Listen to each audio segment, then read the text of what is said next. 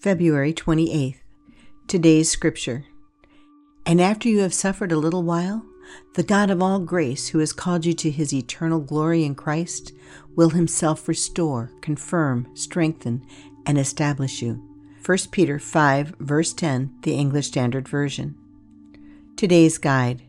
When preparing for today, think about the following God will never leave you or forsake you. Food for thought. God's grace and love are infinite, capable of providing us with strength, comfort, and assurance in times of suffering.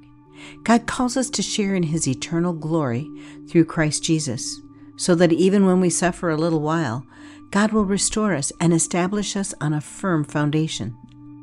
Today's scripture reminds us of this truth. The Bible is full of promises from God that He will never leave or forsake His people.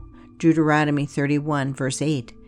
Even when life seems hard and our faith is tested beyond what we think we can endure, God's love endures forever.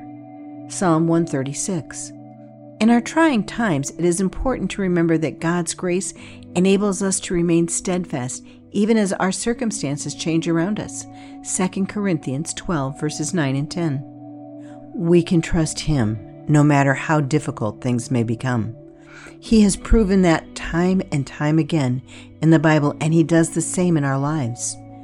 God does not want His children to be discouraged by their present difficulties, but instead encourages them to look toward the future with hope. God has promised to restore us after we have suffered a little while and to strengthen us so that we can stand firm in His grace. God's love is like an anchor for our souls. It gives us comfort and assurance, even when the storms of life come crashing down around us.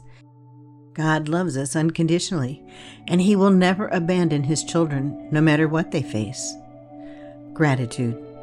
When it comes to the times in life when we feel as though we've been through a storm, it's important to reflect on how God has strengthened and restored us. We can find true gratitude for Him allowing us to suffer a little while before His hand of grace is extended to us.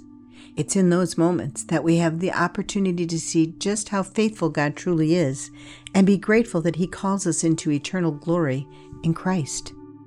As you reflect, what strength or restoration are you grateful for on the other side of the storm? Today's prayer Lord, please remind me that I am not to stay in this hard place forever, but that you restore, strengthen, and establish my steps.